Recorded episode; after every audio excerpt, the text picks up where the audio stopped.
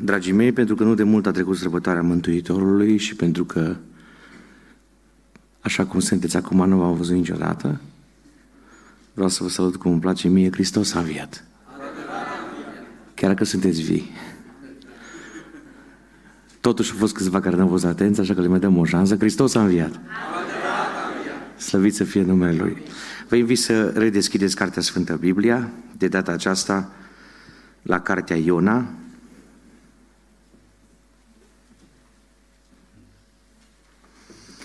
capitolul 1, o să citim două capitole. Să știți că e foarte important când avem timp de rugăciune să citim mult din Biblie.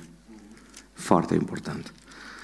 Și după ce citim, tot ce citim și tot ce știm pe lângă ce am citit, să împlinim. Doamne ajută! 893, Cartea Iona, regăsită în versiunea Dumitru Cunescu a Bibliei, Iona, capitolul 1. De fiecare dată când aud într-o biserică un sunet ca acesta, adică foșne de Biblie, știu că biserica aceea are viitor. Slăvit să fie Domnul. Și acum, dacă tot v-ați bucurat, Domnul să ierte pe cei ce au venit fără Biblie la biserică. Să zic că e amin. Totdeauna zic cei care au Biblie, știți?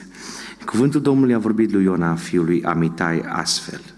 Scoală-te, du-te la Ninive, cetatea cea mare, și strigă împotriva ei că răutatea ei s-a suit până la mine. Și Iona s-a sculat să fugă la Tars departe de fața Domnului, s-a coborât la Iafo și a găsit acolo o corabie care mergea la Tars. A plătit prețul călătoriei și s-a suit în corabie ca să meargă împreună cu călătorii la Tars, departe de fața Domnului. Dar Domnul a făcut să sufle pe mare un vânt năpraznic și a stârnit o mare furtună. Corabia amenința să se sfărâme, corăbierii s-au temut, au strigat fiecare la Dumnezeul lui și au aruncat în mare uneltele din corabie ca să o facă mai ușoară. Iona s-a coborât în fundul corăbiei, s-a culcat și a dormit dus. Cărmaciul s-a apropiat de el și a zis, ce, dormi? Scoală-te și cheamă pe Dumnezeul tău. Poate că Dumnezeu va voi să se gândească la noi și nu vom pieri. Și au zis unul către altul, veniți să tragem la sorți ca să știm din pricina cui a venit peste noi nenorocirea aceasta. Au tras la sorți și sorțul a căzut pe Iona. Atunci ei au zis, spune-ne din pricina cui a venit peste noi nenorocirea aceasta. Ce meserie ai și de unde vii? Care ți este țara și din ce popor ești? El a răspuns, sunt evreu și mă tem de Domnul Dumnezeul cerurilor, care a făcut marea și uscatul. Oamenii aceia au avut o mare teamă și au zis, pentru ce ai făcut lucrul acesta? Căci oamenii aceia știau că fugea de fața Domnului, pentru că le spusese El. Ei au zis, ce să-ți facem ca să se potolească marea față de noi? Căci marea era din ce în ce mai înfuriat. El a răspuns, luați-mă și aruncați-mă în mare. Și marea se va liniști față de voi. Căci știu că din vina mea vine peste voi această mare furtună. Oamenii aceia vâsleau ca să ajungă la uscat, dar nu puteau pentru că marea se întărăta tot mai mult împotriva lor. Atunci au strigat către Domnul și au zis, Doamne, nu ne pierde din pricina vieții omului acesta și nu ne povăra cu sânge nevinovat, căci Tu, Doamne, faci ce vrei. Apoi au luat pe Iona și l-au aruncat în mare. Și furia mării s-a putolit. Pe oamenii aceia a apucat o mare frică de Domnul și au adus Domnului o jertfă și au făcut jurințe. Domnul a trimis un pește mare să înghită pe Iona și Iona a stat în pântecele peștelui trei zile și trei nopți. Iona s-a rugat Domnului din pântecele peștelui, Domnului Dumnezeului său, din pântecele peștelui și a zis, în strântorarea mea am chemat pe Domnul și m-a ascultat din mijlocul locuinței morților, am strigat și mi-a auzit glasul și totuși mă aruncase și în adânc, în inima mării și râurile de apă mă înconjuraseră, toate valurile și toate talazurile tale au trecut peste mine, ziceam, sunt lepădat dinaintea ochilor tăi, dar iarăși voi vedea templul tău cel sfânt. Apele m-au acoprit până aproape să-mi ia viața, adâncul m-a învăluit, papura s-a împletit în jurul capului meu. M-am coborât până la temeliile munților, zăvoarele pământului mă încuiau pe vecie. Dar Tu m-ai scos viu din groapă, Doamne, Dumnezeul meu. Când îmi tângea sufletul în mine, mi-am adus aminte de Domnul și rugăciunea mea a ajuns până la tine în templul tău cel sfânt.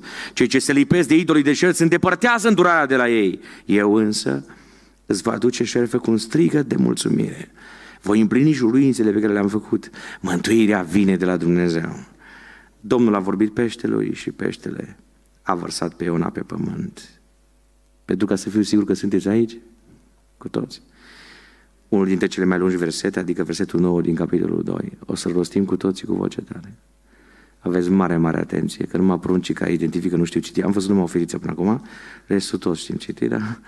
Ok, dacă nu aveți Biblie, avem display, versetul 9, da? Display-ul 9. Așa? Asta e o promisiune pe care o facem fiecare dintre noi. Și dacă nu o împlinim, e problema noastră. Fiecare la nivel privat. Versetul 9 cu toții îl citim. Și cei mai în vârstă și cei mai tineri, da? 3, 2 și eu îns îți va aduce jertfă cu un strigă de mulțumire. Voi împlini juruințele pe care le-am făcut Mântuirea vine de la Dumnezeu. Amin. Fă să vă ocupați locurile. Slăvit să fie Domnul care este prezent aici. Avem un Dumnezeu viu, avem un Dumnezeu prezent și avem un Dumnezeu preocupat de noi în 2024. Lui Dumnezeu îi pasă de fiecare dintre noi. Duhul Sfânt mi-a zis să mă uit peste fiecare dintre noastre și despre fiecare din noastră să vă spun, Domnul Iisus îi pasă de dumneata. Domnul Iisus îi pasă de tine dacă ești mai tânăr. Poate ai ajuns uneori să-i spui Domnului, nu prea demonstrezi că-ți pasă. Nu prea mi-areți că-ți pasă de mine. Dacă îți pasă de mine, de ce am cancer? Dacă îți pasă de mine, de ce am probleme? Furtunile nu sunt dovada faptului că lui Dumnezeu nu-i pasă de noi, ci prea pasă uneori și parcă prea mult ne iubește. Apreciez că într-o seară de luni ați găsit de bine să fim împreună în prezența lui Dumnezeu și apreciez că aveți zile puse deoparte înaintea lui Dumnezeu. Dumnezeu să vă binecuvinteze și Dumnezeu să vă însoțească în fiecare zi. Mulțumesc fratelui păstorul Ștefan Ivan care mi-a făcut această invitație de a fi împreună cu dumneavoastră și mulțumesc lui Dumnezeu care ne-a ajutat să fim aici împreună. E o seară în care Dumnezeu mi-a zis să vă transmit un mesaj și anume, nu mai fugi de Dumnezeu, că te prinde. Ai grijă. Nu mai fugi de Dumnezeu că te prinde. Domnul zice către Iona, Iona ridică-te, hai fă bagajele că trebuie să pleci. Unde trebuie să plec, Doamne? Păi de data asta vreau să te fac proroc internațional. Serios? Sună bine, nu? Interesant. Dar Iona o să te trimit la vecinii tăi cu care ești nas în nas, nas și în fiecare dimineață, în loc să te saluți, te enervezi. Iar o strigat ăsta la... Iar s-a enervat. Cum? O să te trimit la cei din neamul tău pe care tu nu iubești. Dar duminică la cină tu întinzi mâna. Și din aceeași farfurie întinde și el mâna. Și tu zici că ești ok. Iată că o să te trimit la ei și o să te trimit cu un mesaj prin care să auzi vocea mea și vocea mea să fie o voce directă pentru ei. O să te trimit la oamenii pe care noi suporți. Hopa! Dar ce sunt și din ăștia? Dumneavoastră sunteți oameni foarte buni, nu? Aveți oameni care nu vă suportați între ei? Există persoane pe care nu le iubești? Nu aici, nu, nu, nu, nu, acolo știi unde. Există... Domnul îi zice lui Iona, Iona te-ai obișnuit să predici la Gatefer. Da, știu că îți place să prorocești în spațiul ebraic. Știu că tu ești undeva poziționat, situat geografic, la 8 km nord-vest de Ierusalim și când ai zis tu ceva, s-a împlinit. Când Iona a zis despre un bărbat, ascultă-mă bărbate din spațiu cu tare, din seminția cu tare, în trei zile mori. O să zice, nu se poate, domnule, că nu sunt bolnav. Dacă Iona zicea de la Duhul Sfânt că în trei zile moare bărbatul ăla, în trei zile murea, nu în patru, nu în două. Iona prorocea la Gatefer și imaginați-vă că îi spunea unei femei care avea lepră.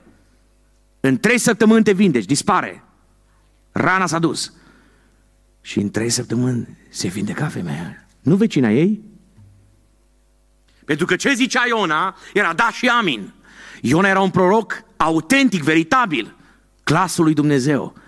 Era vocea Domnului. Și era foarte confortabil. Știa deja oamenii, știa pozițiile, știa reacțiile lor, știa maniera în care unii se supără, alții se bucură. Că întotdeauna sunt astfel de oameni, bucuroși și triști. Și unii care sunt vezi frumos, dar când dai mâna cu ei zice pacea Domnului și mintea lui zice, ei, de te-aș curenta. Deci te mascați pe tăte, da, știți?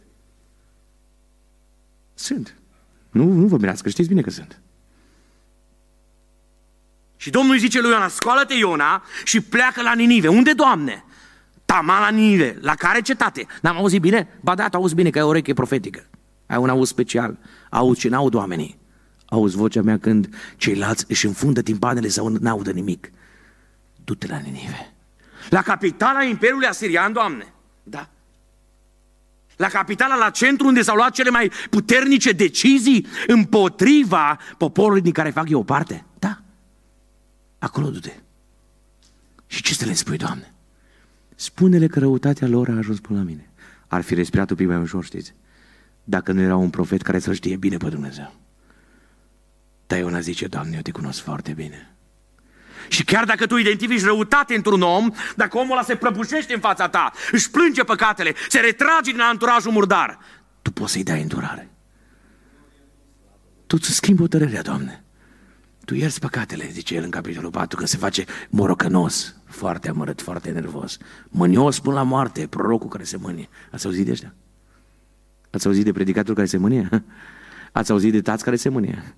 Acum a zis, mă, mă slujitori, acum hai să vedem. Ați auzit? Și zis, Doamne, dacă Tu schimbi hotărârea, eu, profetul veritabil din spațiul ebraic, cad drept profet mincinos. Asta nu mi-asum. Doamne, importantă e onoarea mea, nu onoarea Ta. Egal că mor 120.000 de oameni în spațiul din Ivean, nu-mi pasă. Eu să câștig. Mie să meargă bine. Oare mai suntem noi cu astfel de gândire? Oare ai fost gata atunci când erai cu dreptatea în mâini să suferi paguba? Pentru că erai într-un duel în care ai fi intrat cu un om pe care niciodată nu l-ai fi mai chemat la evangelizare. Că după ce v-ați dat în capă la tribunale, știți, cum să-l mai chem la evangelizare? Unde? Unde? După ce un pocăit îl înjură pe un nepocăit, cum să-l chem la evangelizare? Îl cheamă, dar vorbe în vânt. Sfântul Pavel zice, suferiți? Paguba. Zice câte un frate, dar trebuie să mă fac eu preș, deja ești. Care e problema? Dacă nu te smerești, dacă nu accepti, dacă nu rămâi în voia lui Dumnezeu, să calci alții peste mine, dacă e nevoie, da. Dar când calcă alții peste tine, să câștige Hristos, să câștige Evanghelia, să câștige Cuvântul lui Dumnezeu. Domnul schimbă istoria dacă vrea, dar fi în voia Lui. Fii în voia lui Dumnezeu. Iona zice, Doamne, toate te-am ascultat de data asta să știi că ai o cerință care nu e compatibilă cu mine. Trimite pe alții, nu mă interesează. Și ca să-ți arăt că nu mă duc la Ninive, cum ar fi în direcția aceea, dau doar o imagine, Iona zice, Doamne, mă duc taman invers. Eu o să mă duc direct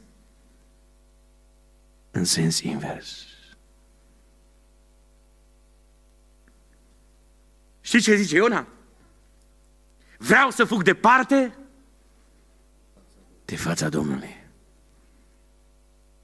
Mai sunt persoane ca Iona prin București și prin Cluj? Și că sunt unii care spun, Doamne, dăm, dăm, dăm, dăm, dăm repede, dacă nu-mi dai, mă și las de pocăință. E deja ai lăsat, stați cu mine că stai lăsat de mult. Stai deja ce să lase. De ce? Ăștia iubesc mâna lui Dumnezeu, nu inima lui Dumnezeu. Ăștia iubesc banii lui Dumnezeu, nu proiectele lui Dumnezeu, nu planurile Domnului. Ăștia iubesc mai mult mâna lui Dumnezeu care e mare și care le poate da mult și îndesat în loc să iubească fața lui Dumnezeu. Inima îmi spune din partea ta, spunea Sfântul Psalmist, caută, caută fața mea. Și fața ta, Doamne, o caut. Să fii mai interesat de inima lui Dumnezeu. Să fii în camera ta în timp ce te rogi sau în biserică și să ai uneori senzația că dacă ți întinzi mâinile, îl îmbrățișezi pe Dumnezeu. Și spui, Doamne, chiar dacă n-am rezolvate problemele mele, chiar dacă sunt uneori aproape ca Sfântul Iov, când n-am întâlnit pe planeta Terra, în România, un om care să treacă prin ce a trecut Iov. Pe o crămadă de cenușă. Eu vreau să spun, Dumnezeule, Tu rămâi pe tron. Tu controlezi istoria. Că nu mai am nimic, din toate averile mele, unul zice, cei mai preeminenți businessmen din zona filor răsăritului, cel mai cu vază, zice Biblia. Din toate averile lui, care nu stăm acum să le cuantificăm, să le numărăm, să le valorizăm. A rămas cu patru sclavi și cu nevastă sa. O femeie care din cauza nivelului ei spiritual n-a putut trece prin asta și a zis niște sfaturi nebiblice, nu intrăm în detalii. Bărbatul acesta s-a uitat la Dumnezeu. A zis, nu mai meriți o mantie de demnitar, de un om important. Când ieșeam eu în cetate, toți stăteau jos. După ce vorbeam eu, nimeni nu mai avea curaj să spună un cuvânt. Mergeam în fruntea moștirii, dar din toată mă aflu pe o grămadă de cenuși. Sunt singur și părăsit, dar nu uit cine e pe tron. Și a sfârșit mantaua, s-a închinat cui? Păi dacă m-a închinat unui Dumnezeu care a fost așa de dur cu mine, așa de radical cu mine, mă duc la Buddha, domnule, nu? Renunț la Biblie, arunc Biblia pe foc, nu mai cred în Dumnezeu, mă retrag din orice lucrare și mă duc la Confucius. Îl caut pe Mohamed. Câți nu renunță la Hristos când trec prin greu? Dar câți ar trebui dintre noi, adică toți, să-i spunem Domnului, Doamne, noi te iubim cu toată ființa noastră pe Tine. Noi înălțăm numele Tău, Doamne. Noi pentru Tine ne-am dat viața, ne-am pus inima la dispoziția Ta și trăim pentru gloria Ta orice, orice s-ar întâmpla. Amin, lucrează, Doamne. Sfântul Iov zice, Doamne, eu iubesc fața Ta, nu doar mâna Ta. Nu doar banii Tăi, nu doar animalele care ar trebui să le cuantificăm, să le valorizăm ca și mașini. Deci nu mai... Un bou un fel de gele, știți? Am încheiat subiectul. Gol am ieșit din pântecele mamei mele și gol mă voi întoarce în sânul pământului. Am să vă spun ceva, spune Sfântul Iov. Domnul a dat? Cum Domnul a dat? Chiar Domnul a dat. Nu strategiile, nu prietenii, nu anturajele, nu posibilitățile, nu contextul, nu. Domnul a dat. E ușor să zici Domnul a dat când îți crește cifra de afaceri cu un milion de euro, cu o mie de euro, cu o sută de euro. E ușor să zici Domnul a dat. Dar când îți scade pe minus și nu mai e nimic, să recunoști că în trecut Domnul a dat și Domnul a luat, zice Iov. Și vreau să mai spun ceva acum când a luat tot Domnul. Binecuvântat să fie numele Lui. Un bărbat care iubește fața lui Dumnezeu, nu mâna lui Dumnezeu. Dar să liniștiți că cine iubește fața lui Dumnezeu e binecuvântat în final de Domnul chiar pe pământ. Și Dumnezeu îi dă mai mult decât a primit înainte. Dar familia e de aceeași. Pentru că familia e unică. Doamne, intră în familie unde diavolul a intrat cu gând de divorț. Intră, Doamne, în casele unde e ceartă, unde e scandal, unde sunt amenințări cu pumnul, unde se bat părinții și pruncii se ascund prin dulapuri și ce zic acum e de la Duhul Sfânt, să intre Domnul în această seară, să intre cercetarea Domnului, să intre prezența lui Dumnezeu. De ce? Avem nevoie de fața lui Dumnezeu. Când te uiți în fața lui, avem noi o cântare care spune și îl vezi, lăcrimând. Nu zice nimic uneori. Chiar de ai fi dușmanul lui. Te trezești. N-ai vrea. Te miri, domnule, cum plâng? Te trezești plângând. De ce? Fața lui Dumnezeu radiază pace. Când îți întorci privirile spre ele, spune psalmistul, începi să te luminezi.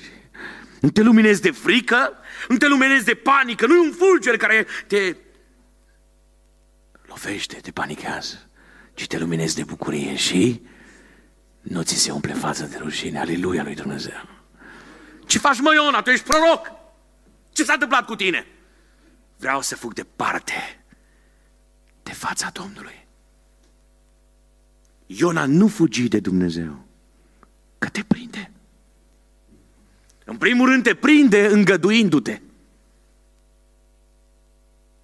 Există băieți botezați care intră pe site-uri pornografice și continuă să meargă la închinare. Continuă să fie, nu știu ce orchestră, în fanfară, în cor, în ce vor ei. Dau niște exemple doar. Practică pornografia și apoi masturbarea. Și vin la închinare și ei zic așa, dacă nu m-a curentat microfonul, înseamnă că Domnul e cu noi. Sunt oameni care cu intenție fac fals în acte. Știu clar că nu e adevărat ce declară și declară în fals, domnule. Și zice, dacă nu mă prins, slăvi să fie Domnul. Nu, nu, nu, nu, nu. Este studenți și elevi care copiază la examen și după aceea spune câte unul, m-a ajutat Domnul să copieze. Satana te-a ajutat. Și să ne înțelegem. Te-a ajutat Domnul? Nici măcar inteligența ta, satana te-a ajutat. Că satana ține cu niște oameni și se apropie de ei, le dă circumstanțe pozitive, le oferă ceva strălucitor, atractiv. De ce? Ca să-l ducă așa pe furici. Momentul să-l ducă încet, câte un milimetru te duce diavolul, nu te duce niciodată. Vrea să te ducă din poziția asta până la ieșire din clădire, te duce un pic, un pic, un pic, un pic, un pic, un pic, până ajunge în, în maxim o săptămână niște afară. Încet. Și când tu vezi că totuși după ce ai făcut ceva rău, nu ți se întâmplă imediat ceva la fel de rău, ca așa ar fi trebuit, zici, las că Domnul nu vede, e ok. Zici că Domnul nu știe. Ce știe Domnul asta? Chiar așa Domnul e interesat de asta? Și ce zicea Sfântul Apostol Pavel? Nu vezi? Hai, și trece la ochi. Aproape că ar fi zis, dă două palme să-ți revii. Nu vezi? Ce cu tine?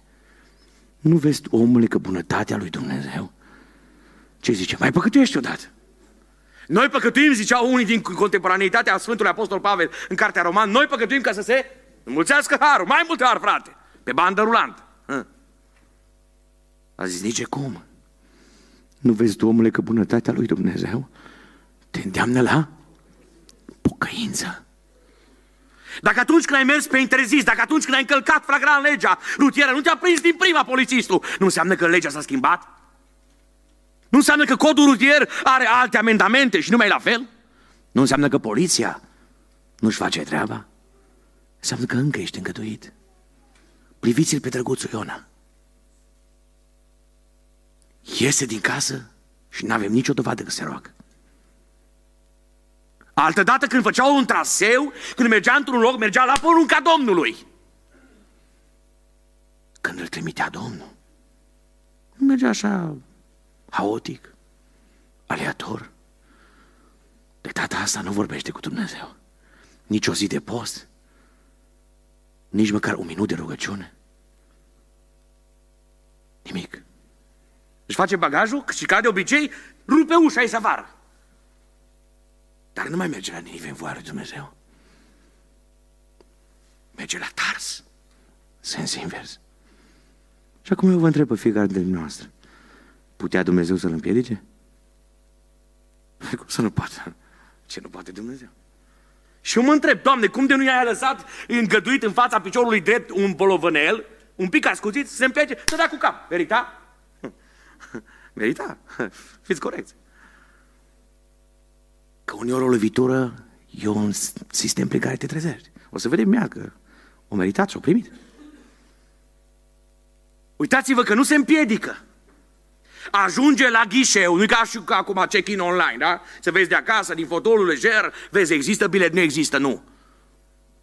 Plătești cu cardul, da? Nu, nu. Ajunge la ghișeu, exista o nesiguranță, am sau n-am bilet? Nu știa. Că dintr-o dată s-a hotărât să meargă. Nu am vorbit de câteva zile să, da, să-și facă o verificare, să meargă la ghișeu. Merge la ghișeu și caserița îi spune, avem un bilet, un loc liber. Unde-i? La Sforeit. La cușetă, prietene. Păi bă, fraților, asta nu pare a fi voia lui Dumnezeu? Găsești bilet, ai banii necesari să pună în mâna buzunar și zice, Biblia a plătit prețul călătoriei. Îi ajung banii. Noi, pentecostale, am fi zis, trei semne am, frate. Trei semne. Am găsit loc, am avut bani necesari și și ea cușetă. Extraordinar. Sigur e Domnul de acord. Numai mare atenție că semnele se pun după un cuvânt al Domnului, nu așa că ne imaginăm noi. Știți când a pus semnul Gedeon? După ce a vorbit Dumnezeu. Și niciodată un semn nu deasupra Scripturii. Pentru că, drăguțule Iona, dacă ți-a spus Domnul, mergi la Ninive, tu nu mai pui semne să mă duc, Doamne, la Tars. E greșit. Ca și cum mai pune semn dacă e voie să divorțezi. Întrebare, e voie? Cum să fie? E voie să minți. Cum să, ce mai ce să astea? Pe este când un care se trezește și spune, mi-a vorbit Domnul să divorțez. Ți-a vorbit satana. N-a zis amin. Vei frică, nu? Dar să știți că așa e. Domnul nu te zice să divorțezi. Înțelegeți? Dar uitați-vă că ce se întâmplă în pașii ăștia, fără să-i taie calea Dumnezeu, e îngăduința lui Dumnezeu, nu-i voia lui Dumnezeu. Nu-i porunca Domnului. Dumnezeu îl îngăduie pentru că vrea să-l lase să priceapă că încă e în control Dumnezeu și că nu cum o greșit, cum pac l-a lovit. Îl îngăduie Dumnezeu. Oare există cineva de aici care suntem la acest nivel? Nu te întreb dacă ești pocăit. Poți fi chiar proroc veritabil. Și bisericile Domnului sunt proroci autentici. Amin. Doamne, înmulțește-i.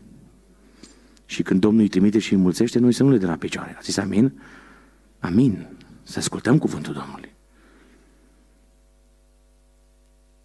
Indiferent cine ești. Să fii cel mai veritabil slujitor, proroc chiar. Nu doar cu dar, nu doar cu dar de prorocie, să fii un bărbat cu slujbă de proroc. Că e o diferență între asta, dar nu vorbim acum despre asta. Ai grijă. Scriptura nu face rabat pentru nimeni. Dumnezeu nu zice, hai că închid un pic ochii și partea asta din versetele astea o închid pentru Caleb, că îl cheamă Caleb Nechifor. Să nu aveți iluzia că Dumnezeu zice, hai că cumva camuflez păcatul ăsta, îl bag sub preș, să nu știe nimeni. O lucra prea mult pentru mine. Oricine ai fi, cartea asta trebuie să fie respectată. Amin. E sfântă, e cuvântul lui Dumnezeu. N-are voie să fie încălcată de niciun om, indiferent cum îl cheamă, cine e, cine ar fi, cine s-ar crede. Indiferent. Dumnezeu nu-și va păta cerul, nici sfințenia din rai, pentru că mă va pune pe mine păcătos în rai. Niciodată. Nimic spurcat și întinat nu va intra acolo. Nimeni care trece în spurcăciune. Nimeni, nici măcar un mincinos. Dar frate, o minți numai. Egal, nu contează. Dar frate, nu când se enervează, mai înjură. Nu contează. Dacă se enervează, mai amenință cu pumnul, că a făcut foarte multă vreme karate și kickbox. Nu contează. Nu fugi de Dumnezeu. Că te prinde în primul rând încătuindu-te. O, pe câți oameni nu i-a îngătuit Domnul. Uitați-vă la un Samson, cel mai puternic. N-am găsit pe paginile Bibliei un bărbat care, din perspectivă fizică, să mute, să mute zidurile sau să, să distrugă tavanul unei cetăți, prinzând orb fiind, stâlpii cetății. Încă n-am găsit și nu există. Cel mai puternic om din perspectivă fizică, chemat de Dumnezeu din pântecele mamei lui, pus deoparte ca nazireu, după legea nazireatului. Nimic murdar ne-a consumat mama. S-a pus deoparte. O familie specială. L-a îngăduit mult Dumnezeu pe Samson? Cât de mult? Cât de mult? Primata a intrat pe interzis când Domnul i-a vorbit prin tata și prin mama și a spus Băiete, în tot Israelul nu există o fată care să fie dintre fetele băieți, bărbaților care sunt tăiați în prejur? Tu nu-ți o fată din poporul Domnului? Tată, eu sunt excepție. Și excepție ajuns. Că ce faci, plătești în viață. Știți câte zile a fost căsătorit? În prima căsătorie? Știe cineva? Șapte zile. Care nensurat ar vrea șapte zile de căsătorie, nu?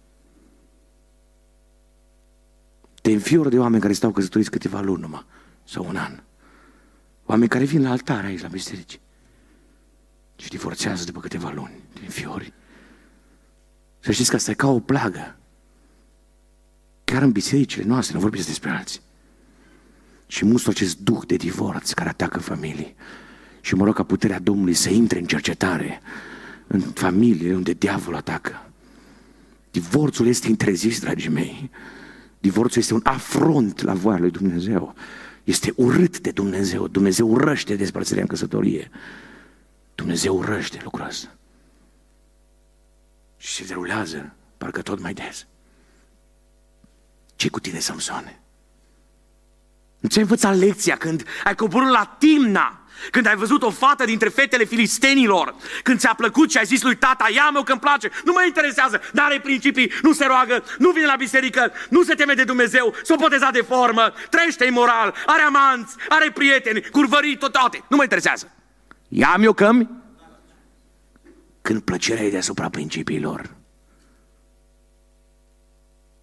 Și Iona a lăsat plăcerea să fie deasupra principiilor biblice principiilor lui Dumnezeu. Și a zis, nu-mi place să mă duc la Ninive, nicio problemă, mă duc unde îmi place. Departe de fața Domnului. A coborât în Valea Sorec și și-a distrus viitorul acest Samson. Știți cum și-a pierdut puterea? Pe genunchii Dalilei. Aviz băieților și fetelor necăsătoriți încă. Nu vă imaginați că puteți să faceți ce vreți în prietenie? Nu vă imaginați.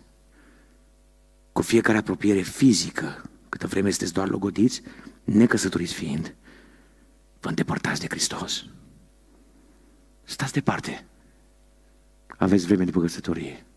Nu vă distrugeți viitorul. Pe genunchii Dalilei, după mai multe încercări în care a mințit-o, și aici a greșit. Că dacă intri pe drumul diavolului cu compromisuri, trebuie să faci alte compromisuri. Dacă ți-ai permis să intri la Dalila în custodie, să știi că o să te atragă în minciuni, una după cealaltă. Și într-un final, pentru că plângea manipulator fata asta, i-a spus taina. A dormit pe genunchii Dalilei. Un somn al morții era asta spirituale. Au venit filistenii și au tăiat cele șapte șuvițe. Dar de unde a început tot? N-avea ce să coboare în Valea Sorec. Chemarea lui era între Mahane, Dan, Țorea și Eștaol. Mandatul meu de slujitor nu e oriunde. Există niște limite în care Dumnezeu mă folosește. În primul rând, barierele care le am și oricine trebuie să le aibă sunt barierele Scripturii. Ce trece peste aceasta vine de la cel rău. Nu-mi permit. Nu mă joc. De ce nu te-ai trezit, Samson? După primul moment în care totuși ai avut putere, când filistenii au venit asupra ta și ai fost legat cu funii groase și s-au rupt ca și cum ar fi niște ațe arse în foc. După primul episod, tu n-ai priceput că asta e îngăduința lui Dumnezeu? Dacă tot ai coborât, dacă tot ai permis, dacă tot ai compromis, de ce nu te-ai oprit? Știți că ultima dată, fără putere, fără semnul legământului, că n-avea plete pentru că era de la concerte creștine, da? Deci te pletoși cu lanțuri, cu tot. Lăsați-i pe ăștia în pace, că nu de la Domnul. În casa Domnului trebuie să avem decență, respect și să ne îmbrăcăm în conformitate cu Scriptura. Dacă în Biblie scrie că este o rușine pentru un bărbat să poarte părul lung, așa rămâne. A zis amin? Amin. Doamne ajută să pricepem nu se contemporanizează, nu se modernizează, nu că dacă e american, dacă e spaniol, dacă nu știu cine, dacă... nu mă interesează. Ce scrie în Biblie, rămâne în Biblie. Restul, problemele lor care vor să accepte. Că nu mi-asum consecințele problemelor lor. Vreau să rămân încă cuvântul lui Dumnezeu. Vreți și dumneavoastră? Ajută-ne, Doamne, ajută-ne, Doamne. Filistenii sunt asupra ta, a zis în ultimul episod. Zice Biblia înfiorător, s-a trezit trezirea prea târzie. S-a trezit, dragii mei. Și ce a zis? mă voi încorda și voi face ca mai înainte. Dar ce a făcut el până atunci era doar amintire. Ca mai înainte. Dar n-a mai putut să facă nimic. Știți de ce? S-a terminat perioada îngăduinței lui Dumnezeu. S-a terminat acel moment, acea vreme în care Domnul a zis, Samsoane, te îngădui. Dar fii atent, când treci limita de demarcație și când paharul mâniei se umple și când păcatele tale mustesc în paharul vieții tale, se răstoarnă. Ai grijă. Ai grijă. Știți bine ce tratament a avut, nu intrăm acum în detalii? I-au scos ochii, pentru că diavolul îți fură viziunea mai întâi. Nu mai știi nimic din ce voia lui Dumnezeu. E o ceață totală în mintea ta, mergi doar din inerție. I-a scos ochii, l-au băgat în beci, în beciul filistenilor, că satana te coboară jos de tot. I-a legat picioarele, ca să nu mai poți să iei decizii. Și cu mâinile libere făcea ceva de genul ăsta. Învârtea la răjniță, Filistene, dădea de mâncare la diavolul. Ați auzit ce am zis? Făcea lucrarea lui Satan. Alimentează-i, Samsoane. Tu ai legământ, alimentează-i. Cum s-a ajuns aici? Samson a mers pe interzis. Samson a fugit împotriva voii lui Dumnezeu.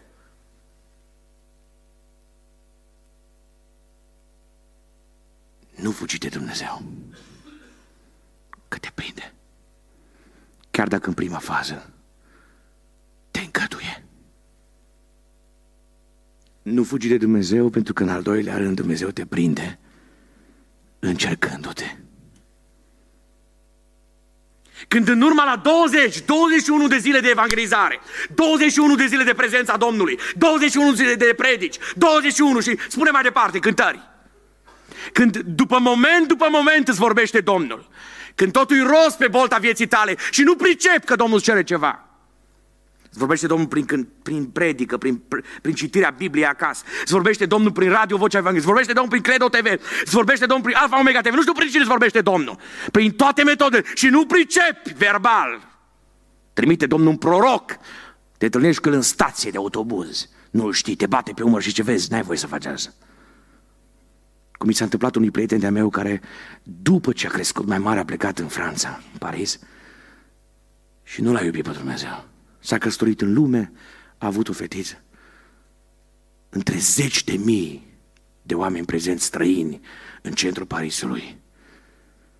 Când abia puteai să treci de oameni, așa mulți erau, s-a oprit un african în fața lui și a spus pe română, du-te la biserică.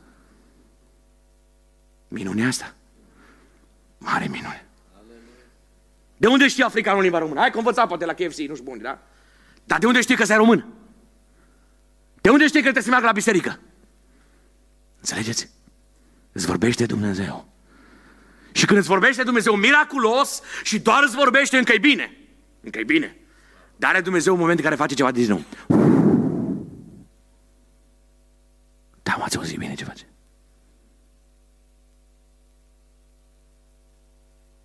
Biblia zice, Domnul, versetul 4, a făcut să sufle pe mare un vânt năprasnic.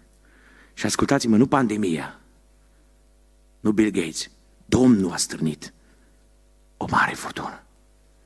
Cum Domnul? Că noi știm că diavolul face asta. Păi diavolul e pus în mișcare, îngăduit, Domnul doar poruncește. Domnul face doar bine, dar când noi nu facem ce trebuie, Domnul îngăduie pe satana să facă rău. Cam asta e explicația, pe scurt. Și culmea e că e furtună și încă Iona doarme. Sunt oameni care vin în bisericile noastre și spun, pastore, am insomnie, am coșmaruri, nu pot să dorm noaptea. Mi-aprind lanterna să pot dormi. Am o vioză, dau cu lumină. Nu pot dormi noapte. Și drăguțul Iona merge pe interzis, se pune la cușetă și trage un pui de somn. Dar nu e obosit, nu de aia, nu e obosit. E nepăsător. e încăpățânat. Și culmea, domnule, care e somn? Și cu asta îl îngăduie Domnul să aibă somn, știți? Dar începe să se schimbe placheta. Moneda se întoarce. Și furtuna e tot mai mare, și panica intră în oameni, toți corăbierii, toți pasagerii de pe vas să tem, fiecare, ho, ho, stați un pic, mă. Ăștia până atunci erau atei, dintr-o dată au Dumnezeu. Știți că cei care au evaluare națională când se apropie pe atunci, pe iunie, o să vină la biserică prunce. Să-i vedeți din toată la școala duminicală. E plină clasă. De ce vii? A, am examen. Ah, ok, am înțeles. Știți când se umple biletele să vină cât mai mulți și cât mai multe cereri de la studenți și de la cei ce au bacul? Când vine bacalaureatul. Când apare 1 iulie, să știți ziceți mai mulți. E prima probă la limba română. Deci, să știți zice. Fac pe cruci câte unul, domnule, să roagă. Întâlnești oameni care vin la biserică, nu au fost de 10 ani și îi întreb de ce vii. Păi, uh, are cancer. Ce? Ah, uh-huh. am înțeles.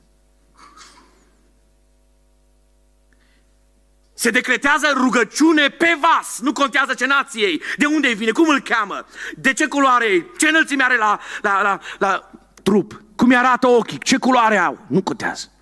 Corăbierii se roagă, pocăitul sforeie. Păgânii se roagă, prorocul trage un pui de somn. Fiecare se roagă la Dumnezeul lui. Însă toți Dumnezei ăștia, în afară de Iacve, de Dumnezeul lui Israel, toți Dumnezei ăștia al păgăinilor sunt Dumnezei, Dumnezei falși. Orbi, surzi, muți, blocați, statuete. Cel mult puși în icoane. Fiecare face pe crucea, prinde lumânări, să dă peste cap muntele Atos, ce vreți dumneavoastră? Și într-un final realizează că nimic nu-i ajută. În momentul ăla, Capitanul vasului zice, mă, dacă tot ne-am rugat toți, hai să vedem, nu cumva lipsește cineva. Intră din cameră în cameră și pe gaura că ei se aude că unul zvore. Cum credeți că a uitat în cameră? O zis, stați un pic să nu-l deranjăm, da, pe vârfuri. Să o credeți voi. Și cum credeți că a intrat? Și a împins așa umărul Sper că era mai soliță, poate scrie ușa ușor. Da? M-a intrat pe ușă și l-a văzut pe Iona că sfore. Și ce i-a zis? Te rog frumos, Iona, să nu te deranjezi. Trezește-te. Așa i-a zis? Știți cum reacționează un om care e în valuri? Zice, help me, ajută-mă! Mor dacă nu! L-au fi prins de piept cât era de mare sau de mic, nu știu cum arăta, și au zis, Ionas, trezește-te, că mor în somn. Parcă-l văd pe Iona cum se șterge la ochi așa încet. Au vrut să zic că eu știu că... Eu știu că eu sunt vinovatul, dar nici cam greu să mă smeresc. Că știa că el e vinovat, nu? Ascultați cum îi predică păgânul, că dacă nu ascultăm predici la biserică, ne predică în stații oamenii. Ne predică oamenii care n-au Dumnezeu, care nu cred în Domnul Isus Hristos. Și păgânul predică pe trei puncte, uitați-vă, miletic. Parcă e pozitiv. Și zice, unu, scoală-te Știți ce avem probleme? Cam dormim. Dorm oamenii. Vine cineva și spune, vezi că asta e păcat. Las că ok, mai trag un pui de somn, să întorci pe partea altă. Știe clar că nu e în regulă ce face. Nu-l interesează, doarme. Vrei să scapi de păcatele tale? În primul rând trezește-te, revinoți, intră într-o stare de activitate, nu dormi, nu fi somnolent. Ieși din moleșală și mortăciune spirituală, trezește-te. Unu, scoală-te. Doi, cheamă pe cine? Pe Dumnezeu care vrei tu. Așa zice. Păi, dar bine predică asta, mă. Și ce zice? Tu n-ai nevoie de Dumnezeu al tata și mama? Tu n-ai nevoie de Dumnezeu localității Gatefer, de unde vii tu? Te ai nevoie de Dumnezeu personal. Cheamă-L pe Dumnezeul tău. Și acum capitulează Cărmagiu că începe să recunoască că Dumnezeul lui Iona este Dumnezeul, unicul Dumnezeu adevărat. Și zice așa, poate că Dumnezeu singurul care ne-a mai rămas, că ăștia la toți nu ne-au ascultat, poate că Dumnezeu, că Dumnezeu tău, Iona, eu încep să cred că e singurul Dumnezeu. Și poate că Dumnezeu ăsta, Iarve, Elohim, Dumnezeul lui Israel, va voi să se gândească la noi și Nu vom pieri. Știți de ce n-am pierit în 2023? Știți de ce pandemia nu ne-a curățat de pe planetă? Știți de ce am rămas întregi și cu familiile noastre și cu mințele întregi? Știți de ce n-a intrat Rusia peste România să o mărșăluiască? Și de ce țara asta e încă în pace? Duhul Sfânt a strigat cu două săptămâni înainte să intre războiul în Ucraina. Că la granițele României stau îngeri care învârt săbi învăpăiate. Țara asta e protejată de Dumnezeu. Strig din toată inima, slăvit să fie Domnul! Slăvit să fie Domnul! Spre finalul anului 2023, în ultimele zile, Duhul Sfânt a strigat la Elia și a zis așa, dacă continuați să mijlociți să vă rugați pentru țara aceasta, nici în 2024 nu va fi îngăduit războiul peste România. Și strig în seara asta, glorie lui Isus Isus! Glorie lui Isus! Înălțat să fie Domnul! N-am pierit nu pentru că suntem inteligenți, nu pentru că avem strategii, nu pentru că suntem tari. N-am pierit pentru că Dumnezeu se gândește la noi. Azi dimineață când ne-am trezit și ploapele noastre nu au fost lipite una de cealaltă și avem mușchi funcționali la mâini, la picioare și am ajuns pe picioarele noastre, chiar dacă uneori avem slăbiciuni în trup. E pentru că ne iubește Dumnezeu. E pentru că Dumnezeu a fost cu noi. E pentru că Domnul se gândește la noi. Dacă e cineva aici care recunoaște că de la pandemie până azi, Domnul s-a gândit în fiecare zi 24 din 24 de ore la el să ridice o mână sus. Aleluia lui Dumnezeu, ploaie de mâini, toți credeți. Slăvit să fie numele Domnului. Domnul se gândește la noi. Întrebare, se gândea Domnul la Iona? Ce bine se gândea. Și ce bine că se gândea Domnul. Că de nu s-ar fi gândit Domnul nimeni, nu s-ar mai fi gândit la el. Nu mai avea cine să se gândească. Corăbierii s-au mișcat și s-au șocat pentru că se gândeau la ei. Nu erau interesați foarte tare de Iona. Vedem un pic mai încolo că început să se intereseze. Că atunci când te întâlnești cu Hristos, te interesează și de alții. Slăvit să fie Domnul. Și încep să-l intervieveze. Acum deja încercarea e interesantă. Nu-i doar că îl trag și îi predică, încercarea se complică. Pentru că îl întreabă niște lucruri private. Astea, în mod normal, nu erau declarate când intrai pe un vas. Spune din pricina cui a venit peste noi nenorocirea aceasta, știți de ce? Că pun bilețelele într-o căciuriță, lăsați-mă să actualizez stilul românesc, să trage la sorți, toate numele, toți pasagerii și unul care nu are niciun interes scutură bine și pune mâna, pac, opa, ce nume iese? Drăguțul Iona. Păi mă, prietene, tu știai că tu ești vinovat. Tu îi mai pui pe ăștia să trag la sorți? Nu te smerește încă.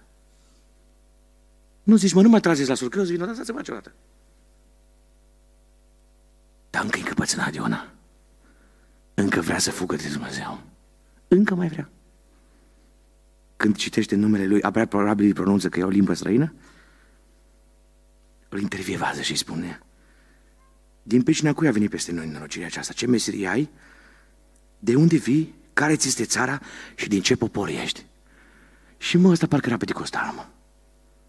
Și cum răspunde? Eu sunt penticostal.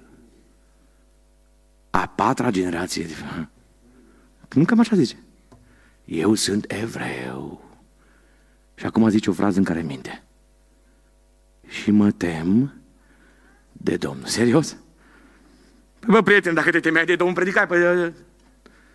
Deja erai pe strada a treia. A patra, a cincea, prin Ninive, nu? Păi cum te temi tu de Dumnezeu? A, vorbești automatism verbal. Te-ai obișnuit asta? Apropo, îi se mai întâmplă să intrăm în biserică, să ne rugăm și să nu mai știi ce am zis? Zicem ce faci? Vi se întâmplă? Hai, fi sinceri. Dar chiar dacă ai o deviație și rostești cuvânt de la Dumnezeu, cuvântul are putere. Știați asta? Când el zice, sunt evreu și mă tem de Domnul care a făcut cerurile, până aici totul e comun, când zice, Maria, ăștia intră panica în ei. Opa! Imaginați-vă că pe șirea spinării încep să transpire. De ce? Marea li se împotrivea. Și străinul ăsta are un Dumnezeu pentru mare. Nu avem pentru soare, pentru stele, pentru lună, pentru ce vreți voi, nisip, pământ. Nu avem pentru mare. Și mai zice un amănunt care a făcut marea și uscat. Nu, păi tocmai le-a uscat, să ajungem, mă, prietene. Tu ești soluția. Și acum încep să tragă mai tare la bamăronți. Și el le zice, de Dumnezeu ăsta eu am fugit. Acum începe să se bucăiască un pic. Începe să se smerească. Și acum păgânul îi dă o lecție de adură și spune, mă, prietene, nu-i voie, ce ai făcut? De ce ai făcut lucrul acesta? E ca și cum ești constructor, s-au angajat pe șantier și vine unul care crede în Buddha și Muhammad și te vede că ai luat un cui și l-ai băgat în geantă să-l duci acasă și zice, mă, pocăitule, dar voi am auzit că voi nu furați. Păi n-are nevoie șeful de el, dar trebuie să-i spui măcar, nu? Ce, dacă n-ai nevoie, să nu trebuie să iei? Păgânul îi bate obrazul și zice, vezi, eu am auzit că voi n-aveți voie. Nu că cineva ar avea voie, dar ați înțeles ideea. Încep să spun o problemă gravă. Ce să-ți facem că noi n-avem de gând să murim? Că vrei tu să mori problema ta. Noi avem soții, avem prunci, avem administrații, avem gospodării, avem planuri. Noi nu vrem să murim. Ce să-ți facem? Că dacă tot ești vinovat, să se liniștească marea față de noi. Pentru că marea, adică încercarea împotriva lui Iona, era din ce în ce mai înfuriată. Nu se oprește încercarea, crește. Sunt oameni care vin cu probleme grave, cu boli chiar incurabile și nu vor, domnule, să se smerească, să spună, da, uite, am mințit, am privit, am gândit, am intrat, am făcut ce nu trebuia. Și să bărbați care au amante, știți? Și Dumnezeu trimite un cancer în ei. Și vor repede ungere. Repede ungere. Chem la mărturisire și nu recunoaște nimic. Și slujitorul lui Duhul Sfânt îi spune prin de cunoștință, dacă nu se mărturisește, moare. Nu-l vindec. Și sunt unii care nu se mărturisesc. Eram în fața unui bărbat trecut de 60 de ani într-o altă parte a României, care a trăit într-o altă parte a lumii, Europei. Nu vă spun țara. Mi-a spus unde are cancer și nu vă spun unde. După ce și-a mărturisit toată viața, m-am uitat în ochii dumnealui și am zis, frate, dumneavoastră știți ce aveți canceros? Chiar unde l-aveți? Că nu era la întâmplare unde l-avea. Și au zis, frate, da, știu. Pentru că am curvit în țara aia. Ăsta măcar știa. Și a mărturisit viața și Dumnezeu i-a dat îndurare. Slăvit să fie Domnul. Mă, Iona, de ce nu vrei să recunoști? De ce nu vrei să te oprești? Mare infuriată, tu nu-ți dai seama? Nu realizezi? E încăpățânat până mădăva vazelor. Și ascultați ce soluție dă. Luați-mă și aruncați-mă în mare, înfiorător. Și de la următorul și prorocește. Foarte interesant.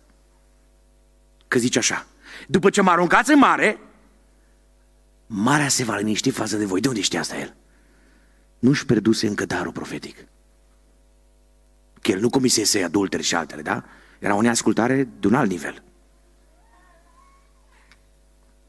Dar ascultați ce zice acum. Ăsta e momentul în care începe să se bucăiască. Cât știu că nevasta mea m-a nervat, da? Ăla la semafor, domnule, nu m-a putut să... Mi-a tăiat calea, l-am jurat. Da? Știți că sunt oameni botezați care înjură. În bisericile noastre, nu vorbesc despre alții. Deci nu vorbesc despre atei. Ăla a fost vinovat. Adame, cine a păgăduit? Bă, Eva, care mi-a dat-o tu, Doamne. Iar la Domnul s-a întors. Știți ce zice Iona? Știu că din vina mea vine peste voi această mare furtună. Știți că sunt păcate pe care le comitem și sunt afectați membrii din familiile noastre? Știți? Că dacă binecuvântarea se răsfrânge și peste alții și pe unde intra Iosif, era binecuvântarea lui Dumnezeu peste orice punea mână. Știți că atunci când noi suntem neatenți și păcătuim, sunt copii din familii care suferă? Zice Iona, eu sunt vinovat și voi toți, pasagerii de pe v riscați să muriți. Dar e divina mea. Luați-mă și aruncați-mă. Întrebare. Când s-a văzut Iona că i-a aruncat peste bord, ce credeți? O notați sau nu? Puteți să vă dați o părere. Prima dată eu cred că a căzut așa ca un lemn. După cum e de nervos, e căpățânat. O zis, nu, să mor. Și cum a zis Ilie? Nu sunt mai bun decât părinții mei, ia în viață. Păi întoarce-te un pic la Izabela și pactul rezolvat. 5 secunde te termină. Cum? A, nu chiar vrei să mori. Ești un pic cam în dezechilibru. Nu știi, vrei, mor, vrei. Nu mă zici, dacă îmi dai nas în nas cu moartea, te vedem noi. Eu cred că a căzut așa ca un lemn. Dacă nu au văzut că intră apa pe nara dreaptă, lăsați-mă să înțeleg ce se întâmplă, da? Intră apa pe nara stângă, îi se înfunde urechile, drăguțul a început să dea din aripi. Și când era gata, gata să moară, când respira pentru ultimele dăți, Dumnezeu îi zice, Iona, eu încă mă gândesc la tine. Pe mine încă mă interesează de viața ta.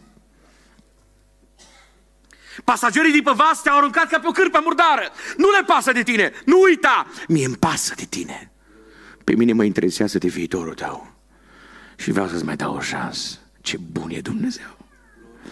Ce mare îndurare are Dumnezeu față de fiecare dintre noi. Și Dumnezeu vorbește cu un pește și zice indirect, Iona, vezi?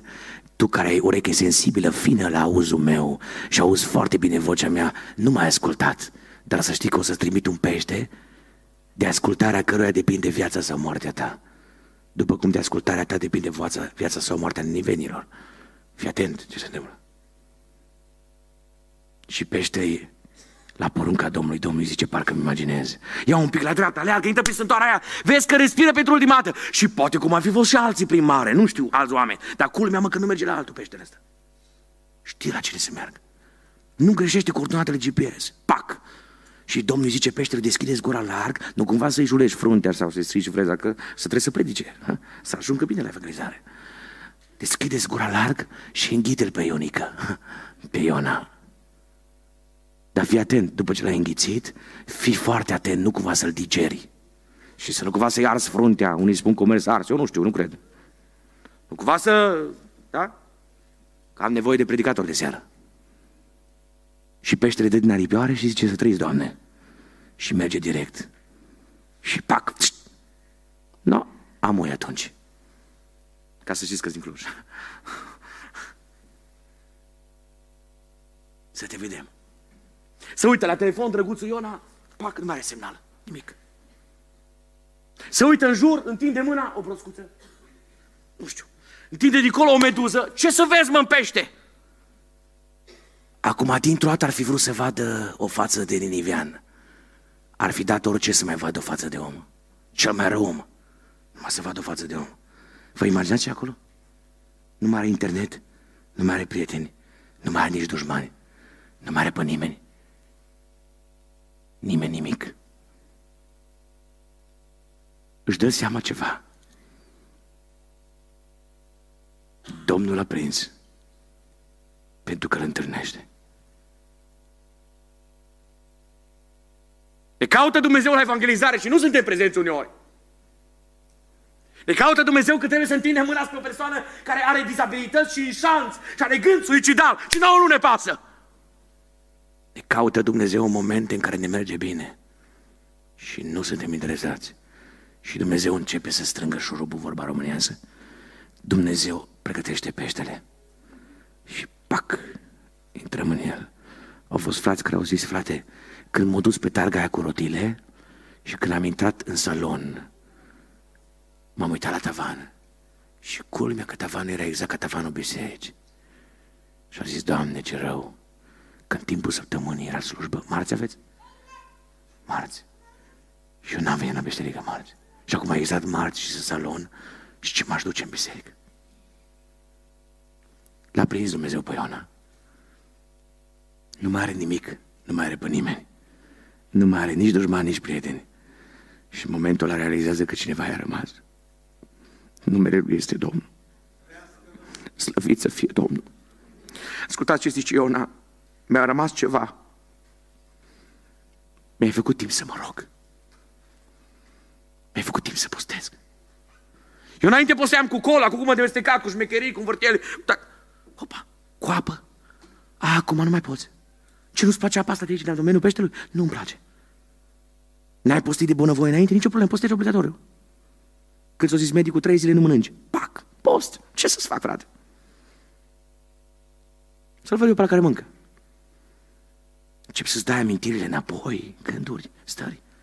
Ești ca Iona în pește. Și am să vă dau o veste bună. Oricât de mare am fi, așa, un pic ca mine, oricât de mare am fi, nu uitați, are Dumnezeu un pește pentru noi. Așa bine intrăm. Cât de mari, cât de mari, oricum am fi. Intrăm perfect. În abdomenul peștelui începe să se întâlnească cu Dumnezeu. La urechea dreaptă vine diavolul și spune, Iona mori. Iona mor sigur, nu vezi că o trecut mult timp, tu nu mai vezi răsăritul soarelui cum se orienta acolo în timpul zilei, nu mai vezi nimic, de trei zile, de trei nopți, nu se vede nimic. Iona mori. Ziceam, zice Iona, sunt lepădat dinaintea ochilor tăi. M-a uitat și Dumnezeu, m-a lepădat Domnul. Vai de mine, zice el, am ajuns în adânc, în adâncul mării, inima mării, râurile de apă mă înconjuraseră, toate valurile și toate talasurile tale au trecut peste mine. Din mijlocul locuinței morților am strigat și am avut o șansă, zice Iona, șansa vieții mele. Tu mi-ai auzit glasul. Aliluia lui Dumnezeu. Că nu există groapă adâncă, atât de adâncă. Nu există faliment, nu există cădere, nu există descurajare, nu există depresie, nu există cancer atât de incurabil pe care Domnul să nu poată vindeca. Nu există situație din care să nu te smulgă mâna lui Dumnezeu. Când nu pot psihologii, terapeuții, psiatrii, când nu pot preoții și pastorii, poate mâna lui Dumnezeu. Și ne crede ca mine să zic amin. Slăvit să fie Domnul. Ce faci, Iona? Păi mi-am dat seama că am ajuns la temeliile munților. Apele m-au acoperit până aproape să-mi ia viața, abia mai respir. Adâncuri m-am văluit. Am acolo papură care mi s-a împletit în jurul capului meu M-am coborât până la temeliile munților și am simțit că mă închis ceva. Eram într-un bunker la care n-am lacăt, n-am cheie, n-am chip, n-am senzori, n-am cartelă să deschid. Săvoarele pământului mă încuiau și diavolul mi-a zis că mă încuie pe vecie. Dar ceva s-a întâmplat. Dar Tu m-ai scos viu din groapă, Doamne. Cum e Domnul acesta, Iona, pentru Tine? Doamne, Dumnezeul meu! Sunt în faliment, dar n-a uitat Dumnezeu de mine sunt în cădere, sunt în descurajare, am uneori gânduri periculoase negre. Nu mai am parcă nicio soluție, dar îmi îndrept privirea spre Domnul, zice Iona. Nimeni nu mă aude, m-au dat în urmărire generală. Mă caută toți. Nimeni nu mai știe unde sunt, nici nevastă mea, pruncii mei, frații mei, sororile mele. Nimeni nu mă găsește în spațiu Gatefer. Nu le-am spus la nimeni cum de plec, m-am supărat și m-am dus. Am ieșit de pe grupul de WhatsApp de pe biserică, m-am retras din slujbele de rugăciune de pe la case, nu mai vin la biserică, nu mă interesează, m-am retras din tot. Vreau să uit de toți. Mă simt ca și cum ar fi un șurub care a învârtit în pământ și nu mai vreau să aud de nimeni. Sunt singur și disperat. Ce faci? Când nu mai am pe nimeni. Când nu mai am nicio soluție, zice Iona. Încep să mă rog. Aleluia lui Dumnezeu. Când îmi tângea sufletul în mine, mi-aminteam de o cântare. Mi-aminteam cu vinea pastorul împreună cu cântăreții să cânte împreună. Mi-aminteam de orga de chitară, mi-aminteam de scaune, mi-aminteam de monitoare, mi-aminteam de amvon, mi-aminteam de microfoane, mi-aminteam de tot și în sufletul meu se, se manifesta un, o dorință, tângea sufletul în mine, mi-era dor de biserică. Mi-am adus aminte de Domnul. Și rugăciunea mea, versetul 7, a ajuns până la tine, până în templul tău ce sfânt. Mă simt mizerabil, zice Iona. Mă simt între gunoaie. Mă simt între lucruri urât mirositoare. Mă simt fără valoare. N-am nicio perspectivă. Dar încep să mă rog. Nu te gândești, o, de s-a rugat tata pentru mine acum. O, de s-a rugat mama. Știți că avem noi o cântare care spune rugăciunea mamei mele, nu? Este de ajuns. Eu trebuie, nu dacă vreau, trebuie să mă rog. Rugăciunea bisericii extraordinară dar nu-i de ajuns.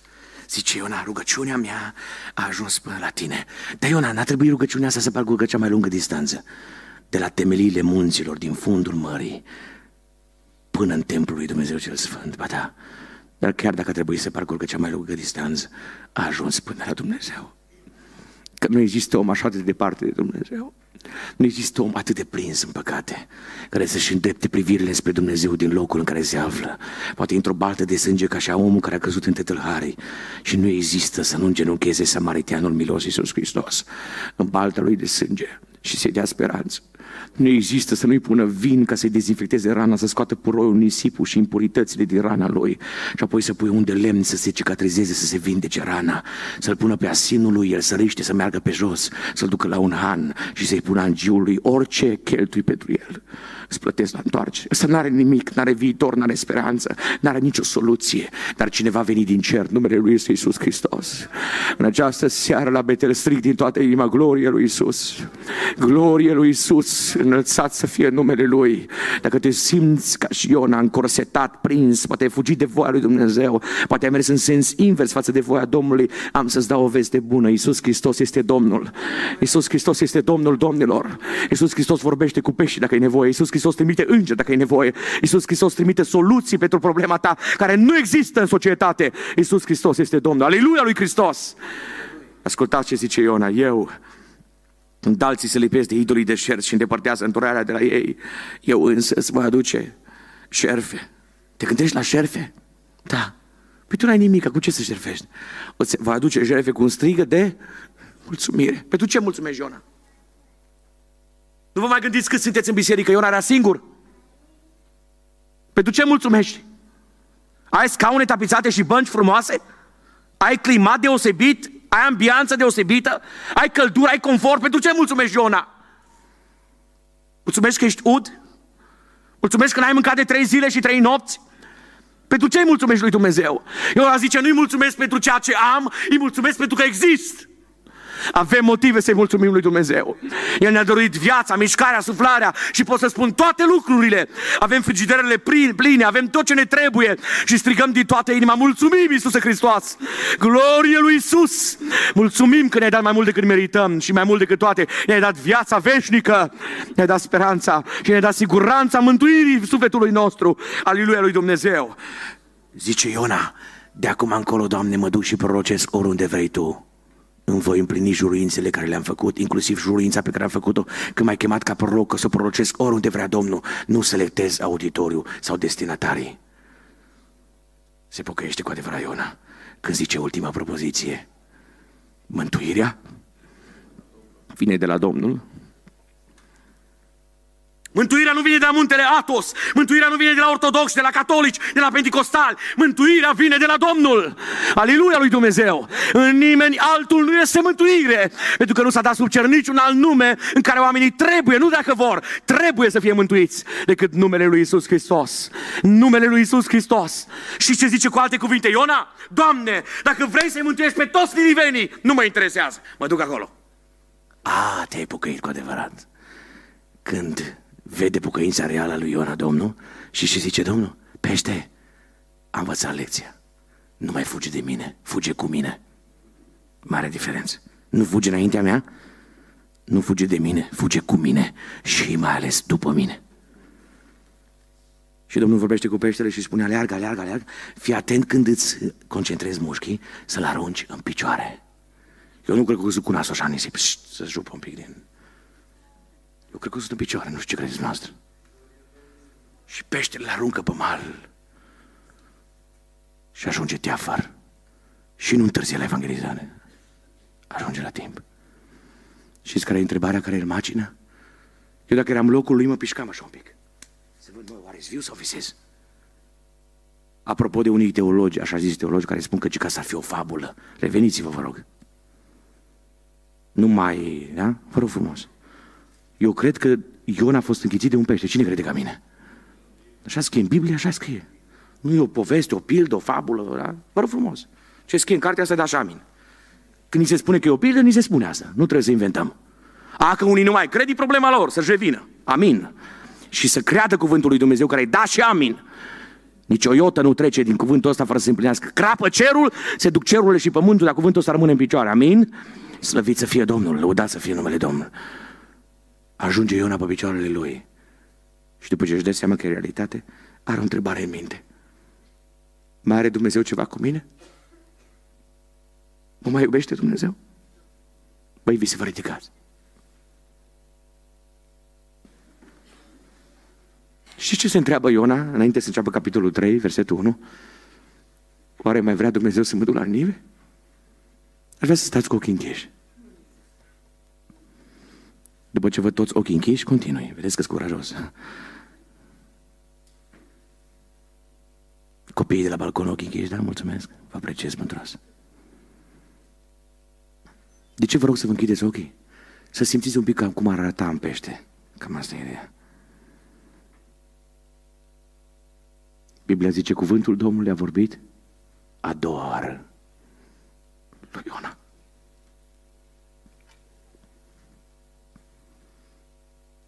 Din 7 ianuarie până azi 22, câte zile sunt?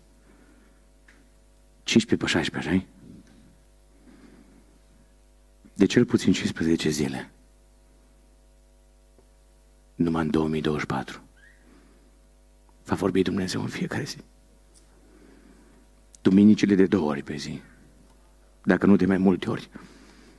Și mie Dumnezeu mi-a vorbit în fiecare zi din 2024 până în momentul ăsta. Mi-a vorbit Dumnezeu prin toate.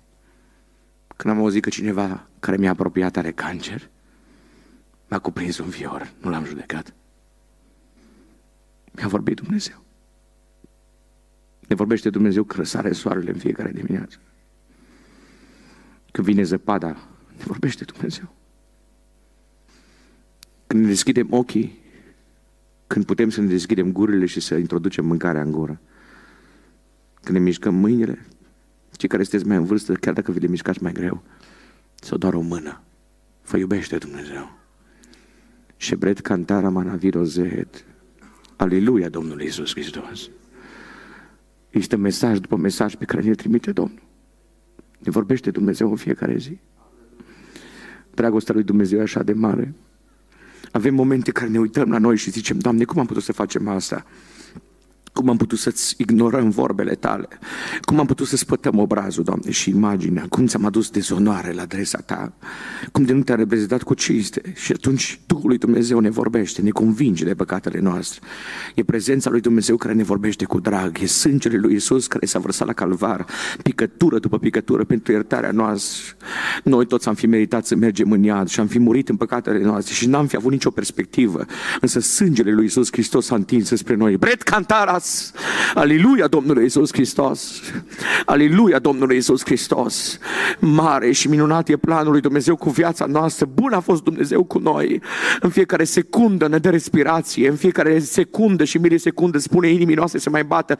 De 80 de ore aproximativ pe minut îți transmite inimii tale să continue să bată. Și nu s-a oprit pentru că Dumnezeu te iubește, Dumnezeu mă iubește, Dumnezeu ne iubește. Aleluia Domnului Iisus! Slăvit să fie numele Domnului și uneori avem tendința să fugim de fața lui Dumnezeu. Și uneori îl punem pe Dumnezeu pe mut și uneori pe Dumnezeu îl punem în paranteza vieții noastre și uneori pe Dumnezeu îl punem în loc de roată de rezervă la mașina noastră și Dumnezeu pe Dumnezeu îl punem acolo departe și zicem dacă avem nevoie de Dumnezeu, facem din Dumnezeu zmur, pompier, poliție, 112, urgență, Doamne, vină repede când avem probleme. Și când nu mai avem probleme, unde-i Dumnezeu? Cât de implicat e Dumnezeu în viața noastră? O, oh, așa de mult ne iubește Dumnezeu în această seară, că nu ne-a dat la o parte, că se se gândește la noi, care dragoste, care dragoste imensă pentru viețile noastre. Slăvit să fie numele Domnului, chiar dacă nu e o seară de evangelizare.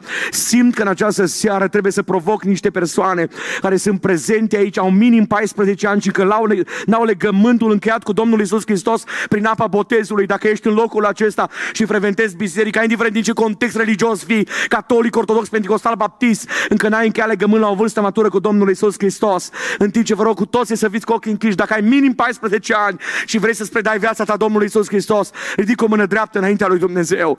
Dumnezeu e prezent aici să te elibereze, să-ți ierte păcatele. Dumnezeu este prezent aici să scrie numele tău în cartea vieții. Indiferent din ce familie faci parte, indiferent de unde ești, chiar dacă ești din familie de pentecostale, ori de unde ai fi, spune lui Dumnezeu în această seară, Doamne, îmi predau viața mea ție. Vreau să schimb numele în cartea vieții, vreau să mă eliberez.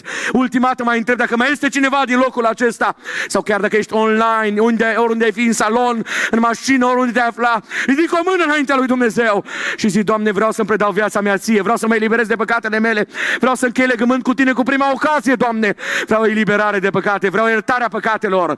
Mă îndrept înspre Iona, botezații de multă vreme ca mine.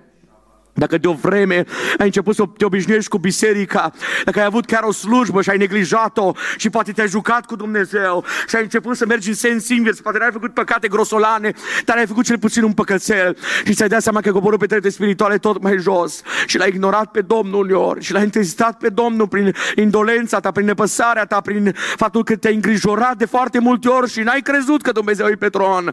Și ai zis, Doamne, ce se întâmplă cu mine, cu pruncii mei, cu nepoții mei? Poate ai copii care consumă consumă droguri, nepoți care consumă droguri și satana ți-a atacat mintea că vor muri. Mă rog în această seară, Domnul să elibereze. Sângele Domnului are putere de eliberare. Aleluia lui Dumnezeu. Aleluia lui Dumnezeu. În numele lui Isus Hristos există putere de eliberare, inclusiv de sub forța suicidului. Duhul Sfânt mi-a descoperit că în ultima săptămână din această biserică patru membri au avut gânduri suicidale. Ne rugăm pentru ei. În numele lui Isus Hristos. Duhul morții să plece. Orice duh al celui rău care atacă mințile celor dragi, celor ce au încheia legământ cu Isus Hristos, să fie spulberate puterile celui rău, să fie usucată, să fie uscată puterea diavolului. Orice duc de vrăjitorie să plece, orice duc de boscoane, orice duc de lucrare ocultă, să părăsească mintea ta, viața ta, tu care n-ai mai auzit vocea Domnului prin metodele lui scripturale, biblice, prin proroci și ai căutat clar văzători și ghicitoare pe internet în numele lui Isus. În această seară ia o decizie nouă și fă o juruință în fața lui Dumnezeu că niciodată nu vei mai apela la lucrarea ocultă. Este prezent Domnul în locul acesta. Dacă sunt frați și surori care în această seară îi spun Domnului, Doamne, mă rededic în această seară ție. Vreau să-mi rededic viața, vreau să mi-o pun mai clar pe altarul tău. Vreau să poruncești peștelui care mă strânge, peștelui care mă ține de multă vreme pentru că n-am ascultat. Vreau să-mi recunosc vinovăția și în această seară zic, eu sunt de vină. Asta e vina mea, spune Domnului vinovăția ta, problemele tale tale, falimentul tău, căderea ta. Dacă cineva de aici, dintre pocăiții botezați, prezenți la Betel sau online, dacă e cineva care se rededică Domnului, ridică o mână stângă înaintea lui Dumnezeu. Uite, Doamne, la mâinile stângi care se ridică, uite-te la viețile noastre, simt cum Domnul trece printre rândul. Breganta Radis, există putere în numele lui Isus Hristos. Dumnezeu nu te-a chemat la mântuire să te arunce în șanț. Iisus Hristos nu ți-a luat mâna ta în mâna Lui ca să te lase pe marginea drumului. Într-o baltă de sânge îngenunchează și azi. Mâinile Lui eterne au atâta gingășie, atâta tandrețe și sunt așa de aproape de viața ta. O, simt puterea Lui Dumnezeu prezentă. Simt cum cad lanțuri ale păcatului. Se desfacă tușă în această seară. Openzile se cadă în numele Lui Isus. Lacătele ruginite care de multă vreme au stat pe inimile blocate care n-au mai putut să creadă în puterea Duhului Sfânt, în această seară rostim Duh de viață nouă. Duh de viață nouă să cobor peste noi. Rostim eliberare în numele Lui Isus. În numele Lui Isus există putere. În numele Lui Isus există putere. Ce nu pot să facă oamenii, psihologii, terapeuții, preoții și pastorii, ce nu fac ritualurile religioase și slujbele, chiar divine, poate mâna lui Dumnezeu. Simt cum Domnul trece printre bănci. Aleluia! Aleluia Domnului Isus Hristos! Domnul trece în dreptul inimii tale. Strigă-L pe Domnul Domnul. Spune-i, Doamne, nu plec de aici, de la Betel, până când nu simt prezența Ta. Vreau să Te văd pe Tine, Doamne. Vreau să aud vocea Ta, vreau să aud Duhul Tău cum atinge prezența Ta, cum mă ridică. Bret, cheredes, simt prezența lui Dumnezeu. O să ne rugăm pentru frații mai în vârstă care au avut gânduri că Domnul i-ar fi uitat. Ascultă-mă, soră în vârstă, căreia diavolul i-a spus că nu mai ai valoare ca altă dată când erai tânără. Ai valoare în ochii lui Dumnezeu. Te iubește Domnul la fel ca atunci când aveai 20 de ani. Ascultă-mă, frate, la care nu ți-a bătut la poartă în multă vreme, de cel puțin trei luni, nimeni nu te-a vizitat, te vizitează Domnul în seara asta. Este prezent Domnul, aleluia, aleluia! Este prezent sângele lui Isus Hristos. Strigă după mila lui Dumnezeu, nu te opri din rugăciune, nu te uita la ceas, să nu te intereseze ritualurile religioase. Simt cum Domnul trece printre noi, aleluia! Pașii lui Dumnezeu eliberează, mâna Domnului vindecă, mâna cicatrizează, lasă o picătură de sânge peste privirile tale, peste urechile tale, peste buzele tale, peste mintea ta, orice duc de îngrijorare să plece, orice duc de scenariu care nu-i pe voia Domnului să fie spulberat în numele lui Isus. În numele lui Isus există putere. Există putere de eliberare. Soră care de multă vreme nu mai vorbești în limbi, să reapară vorbirea în limbi pe buzele tale, să rostești cântări în alte limbi în seara asta. Frate care ți-a scăzut credința, în numele lui Isus să reintre credința în viața dumitale. E darul lui Dumnezeu. O să intrăm în rugăciune. Vă rog să vă rugați cum nu v-ați rugat niciodată în viața dumneavoastră. Vreau să vă rugați cu toată credința. Vreau să strigați după mila lui Dumnezeu. Nu mai fugim de Dumnezeu. Mergem cu Dumnezeu acasă în seara asta. Mergem cu Dumnezeu acasă în familiile noastre. Să intre Domnul în saloanele unde sunt oameni bolnavi de multă vreme. Să se oprească Domnul în dreptul acelora care și-au spus de multă vreme n-am pe nimeni să mă ridice, să mă salveze. Să-mi dea o vorbă bună. Să intre Hristos. Unde trebuie să intre cineva din locul acesta, în blocul operator să intre Hristos. Să intre Domnul împreună cu el. Deasupra paroscopicului să fie vocea Domnului. Să fie mâna lui Dumnezeu. Să fie puterea lui Dumnezeu. Erit cântere menavaras. Simt prezența Domnului în locul acesta. Aleluia, aleluia. Domnul e prezent să te elibereze. Domnul e prezent să renască credința în viața ta. Domnul e prezent să-i spui lui ce ai pe suflet. Scăzămintele tale, falimentele tale, oh, succesele tale. Spune-le lui Isus Hristos. El este prezent aici să te elibereze. Intrăm cu toți în rugăciune cu credință și Domnul e prezent aici să rupă lanțuri. Domnul e prezent aici să ierte păcatele. Domnul e prezent aici să vindece bolile. Domnul e prezent aici să renască vieți.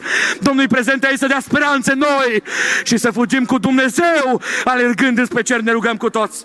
O, oh, Doamne, glorie ție, glorie ție.